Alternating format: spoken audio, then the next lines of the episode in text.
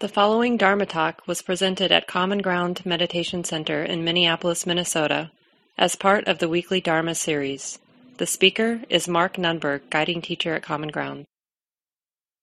Great. So we've been digging in now for a couple weeks the Buddha's 16 instructions on mindfulness of breathing. One of the most complete, down to earth, I mean, taking us all the way to awakening, but really accessible set of teachings. The Buddha had many different maps that he used over his 45 years of teaching to talk about how we can train our mind from, you know, basically from superficiality and distractedness and reactivity. That's our ordinary mind, what the Buddha would call a, a worldly mind, but that's you and me most of the time, right?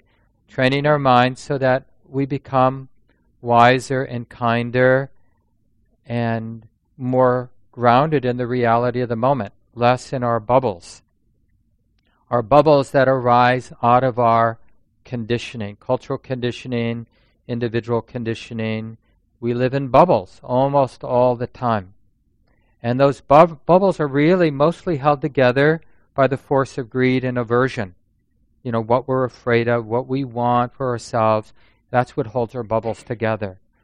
And then part of what holds the bubble together is this neurotic sense that I'm dependent. There's a me who's dependent on the bubble. So we need to find another way. And so the 16 instructions that we've been working with, it's one of these other ways, training the mind to go in a different direction. And the first thing, and in some ways the hardest thing, is to put a little, at least a little dent in the deep habit of being absorbed in our bubbles. And we don't just have one bubble. Like you might have the bubble of not being good enough. And then you might have another bubble where you think you are better than everyone else. And then you could have a third bubble that I'm about the same as everybody else. And any number of other kind of bubbles that we, you know, these people matter, these other people don't matter. Right? So we have all kinds of bubbles, fixed views that we inhabit. And one basic training, and there's different versions of this basic training, I mentioned it in the guided siddha, secluding the mind, where we're really using a tr- mental training, a heart training, to drop the mind's fixation. And the whole path of the Buddha, it's about abandoning relinquishing, dropping, letting go. But the way we let go isn't by letting go. It's strange to say this, but we let go by picking something up. And I often, you know, we know this, those of you especially who've raised young children. But when they're playing with something they shouldn't be playing with, sure, you could grab it and take it away from the kid, but that could be problematic in the long run and the short run. But a skillful parent often picks up a, a very appropriate toy and says, Honey, interested in that? Yeah, I don't have kids, but I do have a cat. So it's like, likes the side of the couch, but we get really nice scratch posts for a cat, and we put it right next to the side of the couch. Even better, right? This is even better than the couch, right? And it is better. And so the cat prefers that and then it takes its attention away from the side of the couch. And this is what we're doing. Now, it isn't so easy because breathing in may not seem like a interesting object, but because we're inspired by the practice, we're willing to check it out by seeing if I can actually train my attention to be interested for just that, whatever it is, seven seconds or so, as I'm breathing in. Can I train my attention to be with that? Now, other you know, spiritual trainings, you might use a mantra or prayer or visualization. So there are different ways that we can activate this seclusion, this dropping the world using a meditative object and the attention to a meditative object to put everything else down. But it doesn't really work for you to keep scolding yourself. Put down the world. Stop thinking about that. Don't worry. Don't plan. Don't do that. You know, that just drives us nuts. But we can persistently, okay, honey, how about just feeling this breath And just like a little game, just sustain your attention through one in breath. Okay, how about just through one out breath? And after a few of those, it starts to feel good. It's not the breath that makes it feel good. It's the not doing what the mind would otherwise be doing that feels good. But you need, initially, we need the exclusive meditation object to begin to feel that wholesome, good feeling of seclusion. The mind is retreating, or the mind is experiencing the mind when it's not being pushed around by its fears, its hopes, its dreams, its this and its that. You know, whatever else the mind is normally thinking about. Because we're bringing a full attention to this ordinary object, feeling the physicality of breathing in, feeling the physicality of breathing out, because that attention is so full, everything else gets dropped. It's a trick in a way. Just like you trick the baby by saying, hey, play with this rubber duck, right? And the kid picks it up and squeezes it and likes the sound and is rapt. It's like really there with it. And then you take away the other object. In the same way, we can train the mind to put down everything that it would normally be relating to with greed and aversion and the tension that comes with that greed and aversion. And because the mind is now secluded from being governed by greed and aversion, it starts to feel good. And that builds the momentum. So when you can move from, like I've mentioned the last two weeks, if you weren't here, the way the Buddha gives these first two instructions is first you just notice the ordinary, more long breath in and out. But as the whole body mind system, heart system begins to settle, the breath becomes, it reflects the settledness by becoming more subtle, shorter.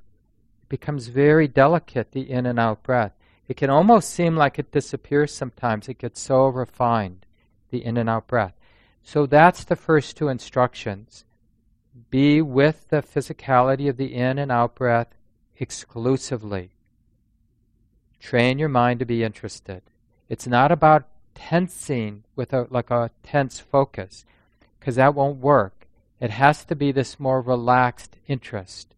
Like if we were listening to an interesting sound of a wild animal at night, it's kind of dusk, we'd get very still, very relaxed, so to support the clarity of the hearing. Oh, what was that? You know, we just sort of like really let everything else go and just listen. It's that kind of refined attention to the in and out breath that settles the whole system down. And we and the neat thing about the breath as a meditation object is it gets more refined as the body mind settles. Then the third instruction, one trains oneself breathing in, experiencing the whole body one trains oneself. This is where the Buddha actually uses that phrase, one trains oneself. One trains oneself breathing out, experiencing the whole body. So, because now the mind is secluded from relating with greed and aversion to some degree, then it can start to broaden, widen, deepen the field of awareness to include the whole body. So, it's almost like you're sensing awareness spreading, consciousness spreading, including every cell, every corner, places where we normally don't feel, places we don't want to feel because it's contracted or unpleasant. We're realizing that the totality of the body can be met with love and awareness. And so you just keep training with that third instruction, experiencing the whole body as you breathe in, experiencing the whole body. And really that sense of awareness spreading and including more and more until you're, I mean, it's basically the mind and body are coming into this integrated, harmonious, healed way of being together. Mind and body, not at war, not afraid, right? And then when there is when we start to get close to the, where the mind, the heart is willing to be sensitive to the whole body as you're breathing in and breathing out, there will be that very natural, unavoidable beginnings of calm. Right? That's what that harmonizing or that integration or that healing of the mind and body feels like. It feels calm or settled. So then notice that. And again, it's the same sense of it spreading and filling. And so the whole body eventually has a sense of being settled and calm. Breathing in, sensing the calm spreading. Breathing out, sensing the calm in the body spreading. Right? So that. Now, each of these trainings, the first two where we're using the breath as an exclusive object, First, an ordinary, longer breath. Eventually, as there's more of that seclusion, the breath gets more and more refined, and the mind gets really um, sort of still, just with that exclusive object, that refined, exclusive object. Then the Buddha recommends we start training, feeling the whole body. So the exclusive attention to the breath is really just the first two out of 16 instructions then the physicality of breathing, in a sense, is there, but in the periphery. It's not the forefront, it's not the main meditation object. Right? Because the third instruction, the main meditation object is the totality of the whole body. And then the fourth instruction, it's the calm spreading through the whole body. That's actually what we're keeping in mind. The third instruction, we're keeping in mind the feeling of the whole body. And the fourth instruction, we're keeping in mind the calm spreading through the whole body. So the first two instructions, like if you're using the tip of your nostrils, and some of you use more the rib cage, some of you more the movement in the abdomen, or just generally, some people just feel this part of the body as when you're doing the first two, then it's really the exclusive attention to the physicality, the actual experience of sensation in and out right? But then let that go to the periphery more, and then whole body is what's in the forefront. And the training, like the interest, what we're interested in, the mind's interested in, is the whole body. And then with the fourth instruction is the calm in the whole body, spreading through the whole body. And then just getting a little ahead of ourselves for the coming weeks, next comes joy, and then a more resonant ease.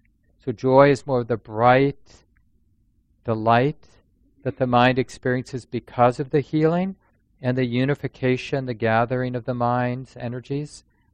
And then ease, sukha is the Pali word, it's a more settled, contented happiness in the heart, releasing of that anxious heart to, ah, this feels right. So that's number five, and number six instruction. And they really come in sets of four. So there's 16 instructions.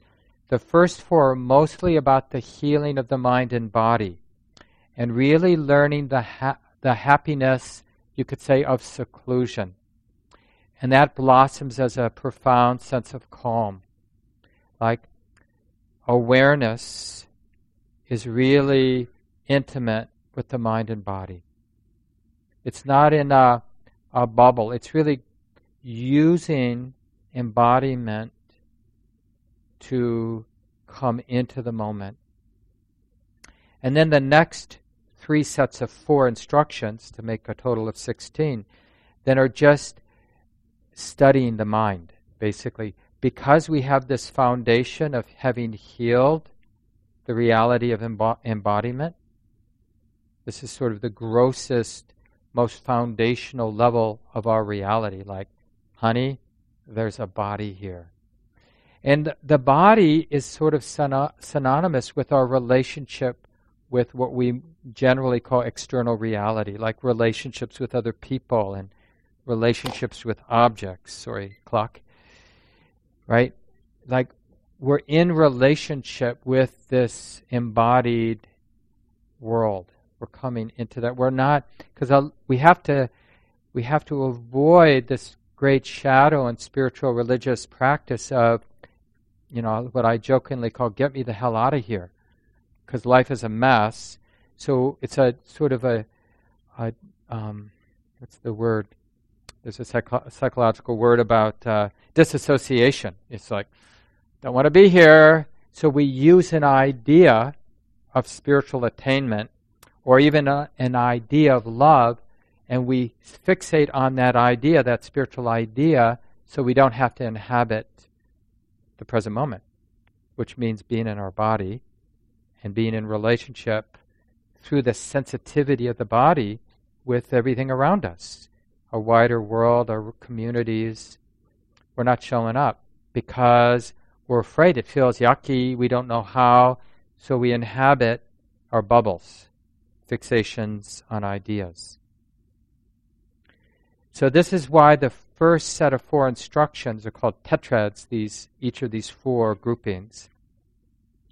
They're really about the spiritual path. And the first and most important part of the spiritual path is coming into the reality of the body, this uh, reality of embodiment. Now, the nice thing about this, these four trainings is we can do it all day long. Like when you when you notice you're in a bubble, afraid, fixated on what you want, then you could just use the exclusive attention to the breath to sort of break, pop that bubble, because you have the mind knows an alternative. I can connect to one in breath and sustain attention, and then from one out breath, sustain attention. And if I do that a few times, I pop that bubble because I can't be fully with an in or an out breath and in my bubble. And that way I'm not neurotically trying to get myself out of the bubble, which doesn't work. That just makes another bubble. I'm now in the bubble of being a person who doesn't want to be in that bubble.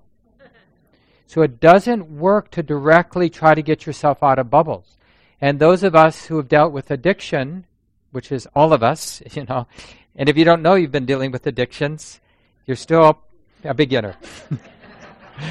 Because really, like I, I know some of you are formally doing 12 step work or other sort of recovery trainings, but the whole path, the Buddhist path, is like addiction to wrong view, addiction to self centeredness, one version of that or another, right? And all the implications to that. And we learn this with addictive patterns that we could see very clearly we can be in that bubble very much. I'm the person who wants to stop having that addiction. Right? But it doesn't really stop the addiction. We have to find um, sort of an, uh, another way that's healing. We have to kind of grow another way that's healing, an embodied way that's healing. Being against our addiction isn't enough. It's totally, it's going to happen. It's not necessarily bad, but we have to start building a life that's integrated, that's real, and that's satisfying in a more grounded way. Because we go to addictive patterns to feel alive. So, hating our addiction, there's not enough life in hating our addiction, right? So, we won't break the addiction. We actually have to slowly, gradually usually often in community, start building a meaningful life. And that's really what we mean by embodiment. So you pop the bubble and then you spread into right you spread the awareness into the present moment by feeling your whole body, the third instruction, and you realize that feels pretty good because at least I'm not running, at least I'm not wasting my psychic energy and being in denial. So it's not like a panacea being embodied. Nothing really, oh, thanks, Tom. Nothing really changes being embodied, but what changes or what uh, is interrupted is all the wasted energy of being in denial, holding, or fixing on our bubbles. So it starts to feel good because we're not psychically working against ourselves hiding, running. We start to feel like we belong, and that's that feeling of calm, that the mind can be here, awareness can be here. And awareness is both the wisdom and the kindness or compassion. So just play with it during the day. Little moments where you use the exclusive attention to pop a bubble, then spreading the awareness, having really like including the totality of the moment. And then here's the important piece really feel the healing, the calm, the rightness of that inclusive, not exclusive, that inclusive awareness in the moment. So that you're deepening the value. This is the path. You want, the mind needs to get that deeply ingrained. The path is popping the fixed view by the use of an exclusive, like coming into the breath, coming back to the breath. Remember, it could be any number of objects, but I'm always going to be talking about the breath because we're using this particular set of instructions from the Buddha. But there are other ways to pop the bubble, right? Using a loving kindness phrase is just one example. Or going directly to the whole body. But let's just talk about it because there's reasons to use the more specific sensations of the breath in and out. Because you can't cheat when you have a specific object. You can pretend you're with the whole body and still be reacting. But when you have to actually feel the beginning of an in breath and sustain it to the very end of that in breath, it really requires the fullness of your attention. So you really got to drop everything else because you can't be aware of why you want to get even with that person or why you think that person doesn't love you when you're totally with you're tracking the in breath and the out breath without any gaps, without any wavering. You really have to drop everything. And so that, and then whole body. Well, let me just mention so ordinary breath to a little bit more refined breath. That's your barometer for having done enough of those specific, exclusive attention to the in and out, in and out breath that the breath, the roughness or grossness of the breath, goes from ordinary breathing to more and more refined, shorter breath. Then you know that you're beginning that sort of healing, the healing of embodiment then start to spread, and then notice the calming and healing of that, that inclusive embodied awareness. So that's our homework for the next week. And then we'll very quickly be moving to the next set of four instructions. And remember, you can find all 16 instructions and a lot of talks and articles on this subject, mindfulness of breathing, um, if you're on the weekly email list and you can sign up under the bulletin board, there's a sheet of paper. Go online on our website. There's a place you can sign up online. You'll get one email from us a week. And Gabe Keller Flores, our office manager, is putting the link right next to these weekly practice group on our weekly email. You'll see the link to our web page with all the instructions and guidance and other background articles on mindfulness of breathing. And so you can dig in, including just the one sheet that has all 16 instructions, your cheat sheet you can have next to your bed. I had a conversation with one of our leaders last week, and it was really helpful for me just about using this discussion time that we have often in our weekly practice groups as a way of developing this more broad, inclusive awareness of community. So, because a lot of times you know, when we have Q&A time or discussion time, we just sort of fall into our habits like I'm not going to talk. That may be one of some of your habits or I'm going to talk. I have something to say. But we can also train the mind like breathing in, there's a community here. And this community sort of is expressing everything that's been emotion through the years, through the decades, through history, all the trauma, all the oppression, injustice, all the rightness in our, you know, larger community, the things we've gotten relatively right, and all the horrors and injustice in our it's all right here in this room. And so as we one of the reasons we sort of at the beginning we were thinking of having the altar at one end when we first were renovating and we thought, like, well, one of the nice things about having this orientation is we can see each other a little better. So then when we're having these kinds of discussions, it, there's just a way of feeling into the whole room. And if you're someone who never speaks up, it's really good to kind of feel into that. Why? what would it be like to kind of see if there's actually something I need to say from my own practice or a question that's come to mind? And if you're someone who often speaks up, it's like just what is that impulse to say something feel like when I recognize the entirety of the room? So just keep that in mind now. And then the other part of the etiquette is we ask people to stay to the end as a way of respecting the community discussion time, not to feel like, oh, the talk's over, I can leave. Um, so just to make that commitment to stay to the end of the program to respect this community time. So we have a not quite 15 minutes, but it'd be nice to hear from a few folks. We do record on Sunday mornings. Remember to point the mic right at your mouth like this so that we can all hear you. And if you want, you can say your first name for us too. Anybody want to start off? Yeah, please. Hi, um, my name's Ruth. Um, I have two questions. The f- the first is um, when you're talking about the breath. I've found and I'm not sure if it's because I'm if I'm doing it correctly that my breathing feels like it gets deeper. It doesn't get shorter as I kind of work into it and that it feels good.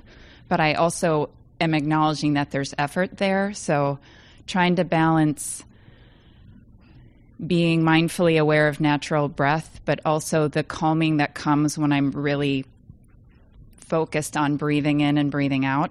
So I'm not really sure what the question is there, but it's kind of like a question comment. And the second is that is the idea with the 16 steps that you you don't progress until you've kind of achieved step one, move to achieve step two. Because I know sometimes even after um, lots of lots of breathing, just the there's no calm in my body at all, and um, for better or for worse, I just don't sense there's going to be. So is it just staying at one and two before you actually feel that calm? Yeah. If that makes any sense. Yeah, really good questions. Um, maybe I'll do the second one first. So we together are going to be learning all 16.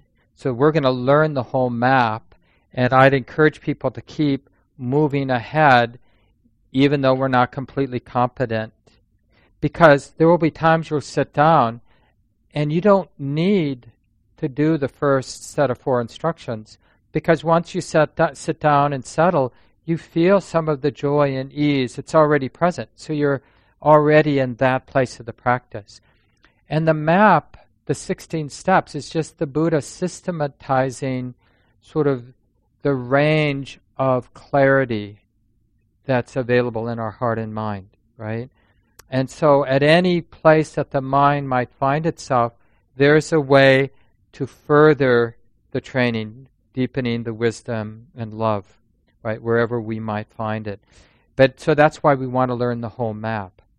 Um, so it's, yeah, people are encouraged to just move ahead, even though we could continue working with that. Because I still work with, you know, I've been practicing for 37 years but I really enjoy and value my training in the first two steps of using the exclusive object. And I do it all the time during the day where I'll just use a couple of clear, specific attention, often at the tip of the nose, and, uh, and then the other secondary one, I'll just feel, do belly breathing. And this kind of goes to your first question, Ruth, about um, noticing how the breath seems to get, as I bring attention to the breath, seems to get longer and deeper.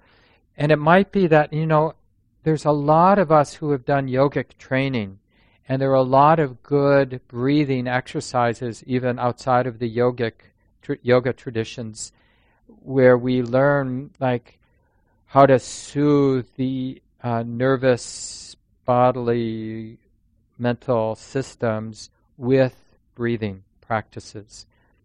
So that's not what we're doing, but it's definitely good to know that stuff, to have a few tricks up our sleeve, how to soothe energetically the body and mind, really important. So when you sit down, for example, you might notice, especially if you're doing your sit at the end of the day, there's a lot of motion. And this body mind thing here, it needs some help. And you might even like take a walk ahead of time, take a warm bath, do any number of things, including taking five, ten minutes to do a breathing exercise at the beginning of a sit. Just know, though, that you're doing that deep breathing just to do the preliminary work of making it feel safe for me to be present with my experience.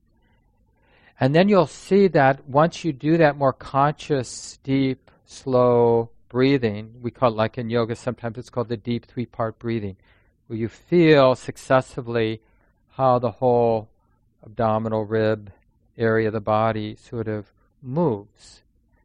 And it sort of can be a grosser reintegration of mind and body. Yeah, so it can be a step. Often, when I'm doing the intro class, for example, I'll invite people just to make it a ritual to take at least a few of those deeper breaths, even before you begin your formal meditation. That's what you're doing.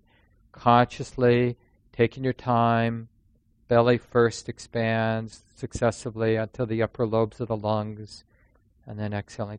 It's a really good thing. And you can do it in a reclined position as well, hand on your belly or a little pillow so you feel a little weight so you can feel the different parts better.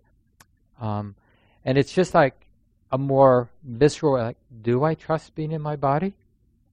Well, are you willing to feel this deeper, slower, complete filling and emptying of the of the lungs? Yeah, thanks. Who'd like to go next? Yeah, please. And then over here. No, no go ahead, Megan. okay. Good morning. Um, I um, was introduced to another strategy from another teacher um, in my recovery work with having related to having an empathic empathic body and disassociating where um, I was introduced to the idea of um, not just feeling and noticing my body, but also consciously choosing to inhabit all of my individual cells. And I'm one consciously inhabit inhabiting all of my individual cells, mm. my entire body. And I'm wondering if there's a practice well, what what did that mean to you, inhabiting the individual cells? Maybe say a little bit more about that. So, if if I'm practicing just feeling and noticing my body, I can still choose to like disassociate while doing that. But if I'm actually choosing to use my conscious mind to inhabit each of my cells, so they're, they're different practices. But I've noticed that for me in my in my recovery work with my my empathic body that that second practice has been has been different and helpful. Yeah i mean the second set of four instructions are it's it's really more on the level of feeling tone right? And i'm not sure that's what you're pointing to. Like i st- i'm still not clear what inhabiting the different selves might be. Are you talking about something that's cells. energetic? My cells. Cells. Not selves. Oh, cells. Cells. Oh, yeah. No, no. I think. Th- yeah, yeah. I'm sorry. that's why I didn't get it. yeah. No, no. I think that's that sounds very much in line. Like whatever words work for us as we're moving to steps three and four, like uh, that individual cells could be a very useful phrase to break down any sort of exclusions to because part of that invitation to spread first the third instruction is really consciousness or awareness through the whole body and then feeling the healing follows the spread of consciousness as we inhabit all the cells all the systems all the corners. Yeah so feel free to use words and mental images there because remember, the Buddha for steps three and four, he uses the words one trains oneself. So that means like you're responsible for figuring out how to do this. How do we spread awareness so that it's inhabiting, the awareness is ha- inhabiting everything that can be inhabited, so that the healing can spread because of that awareness inhabiting whatever can ha- inhabit. No, that, that sounds really good using the word cells yeah.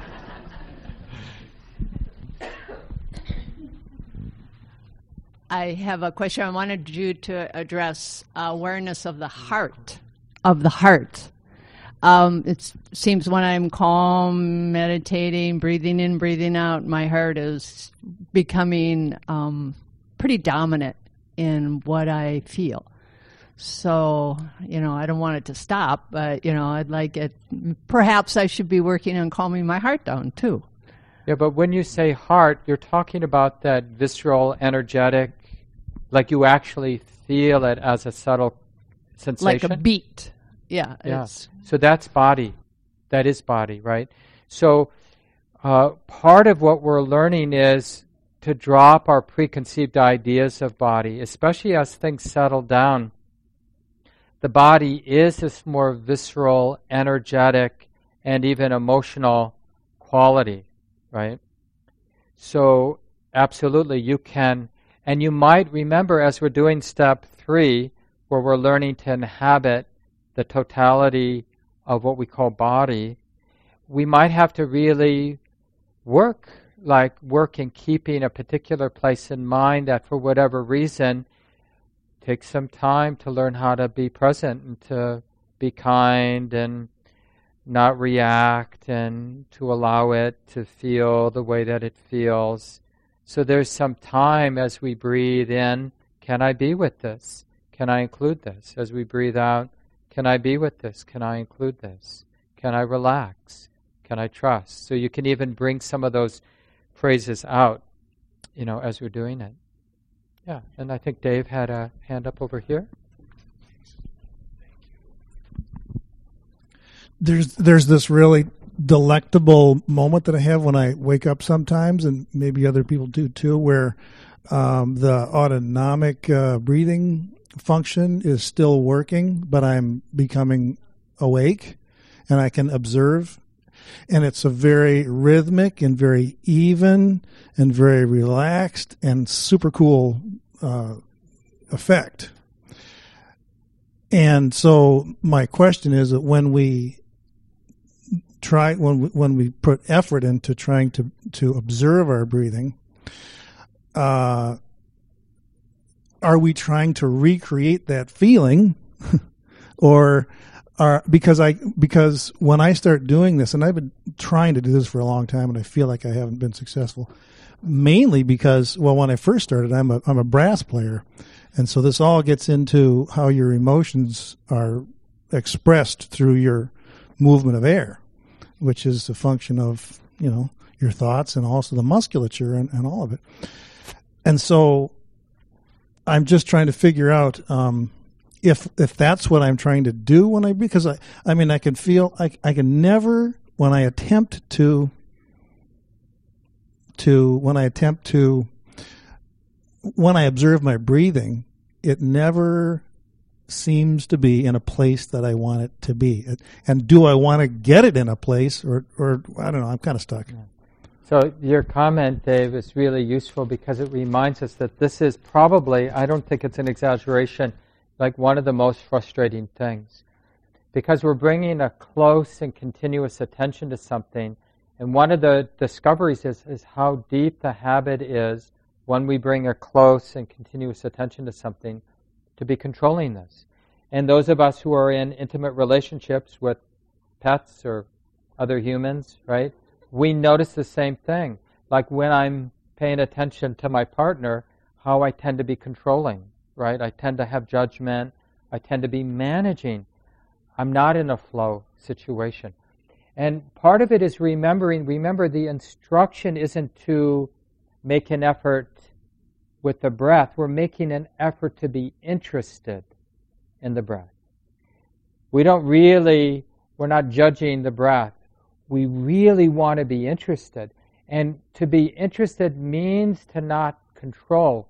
Because if we're really truly interested in something, we want to see it as a natural thing. What is the breath as a natural thing? And that's what probably you're picking up when you wake up, is sensing the breath as a natural phenomena, not mirroring the neurotic tendencies of a mind, right? It's just a natural process. It's a little like being in wilderness. We don't know what it is, but when we're really in wilderness, there's something that touches the heart. And it's precisely the absence of our neurotic, civilized projections or, you know, yeah, it's not being contaminated by our human, ordinary, civilized mind. And so, by emphasizing that purity of interest, now I'm not saying it's easy, it is the most difficult thing. So, one, a couple tricks. Some of us have to not go to a particular object, like, you know, some people really benefit from going right to the tip of the nose or have a very specific place in their belly where they feel the rising and falling.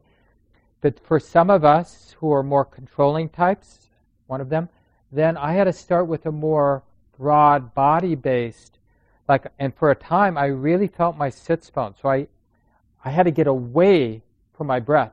And so I would notice that more free movement to the breath in the periphery because I had my touching of my sits bones on the cushion, that particular sense contact. That was in my forefront. And because I was looking at that, I wasn't neurotically managing the breath. And then I could learn over decades to be more with the breath without that controlling attention. So remember, this is a creative process. How can I be interested in the breath so that that natural, wild process of breathing, observing that, I can drop everything else. And there will always be a few people where the specific or exclusive attention to the breath isn't an appropriate object. Could be musicians who blow. Could also be people who had asthma or still do have some breathing where there's just a lot of trauma and emotion, emotional content connected with the breath. Then you want to use like touch points or other, or go right to the whole body. And we can talk about that specifically. But we need to leave it here. The children are here. This talk, like all programs at Common Ground, is offered freely in the spirit of generosity. To learn more about Common Ground and its programs, or if you would like to donate, please visit our website www.commongroundmeditation.org. Thank you for listening. To learn how you can support the teachers and Dharma Seed, please visit dharmaseed.org slash donate.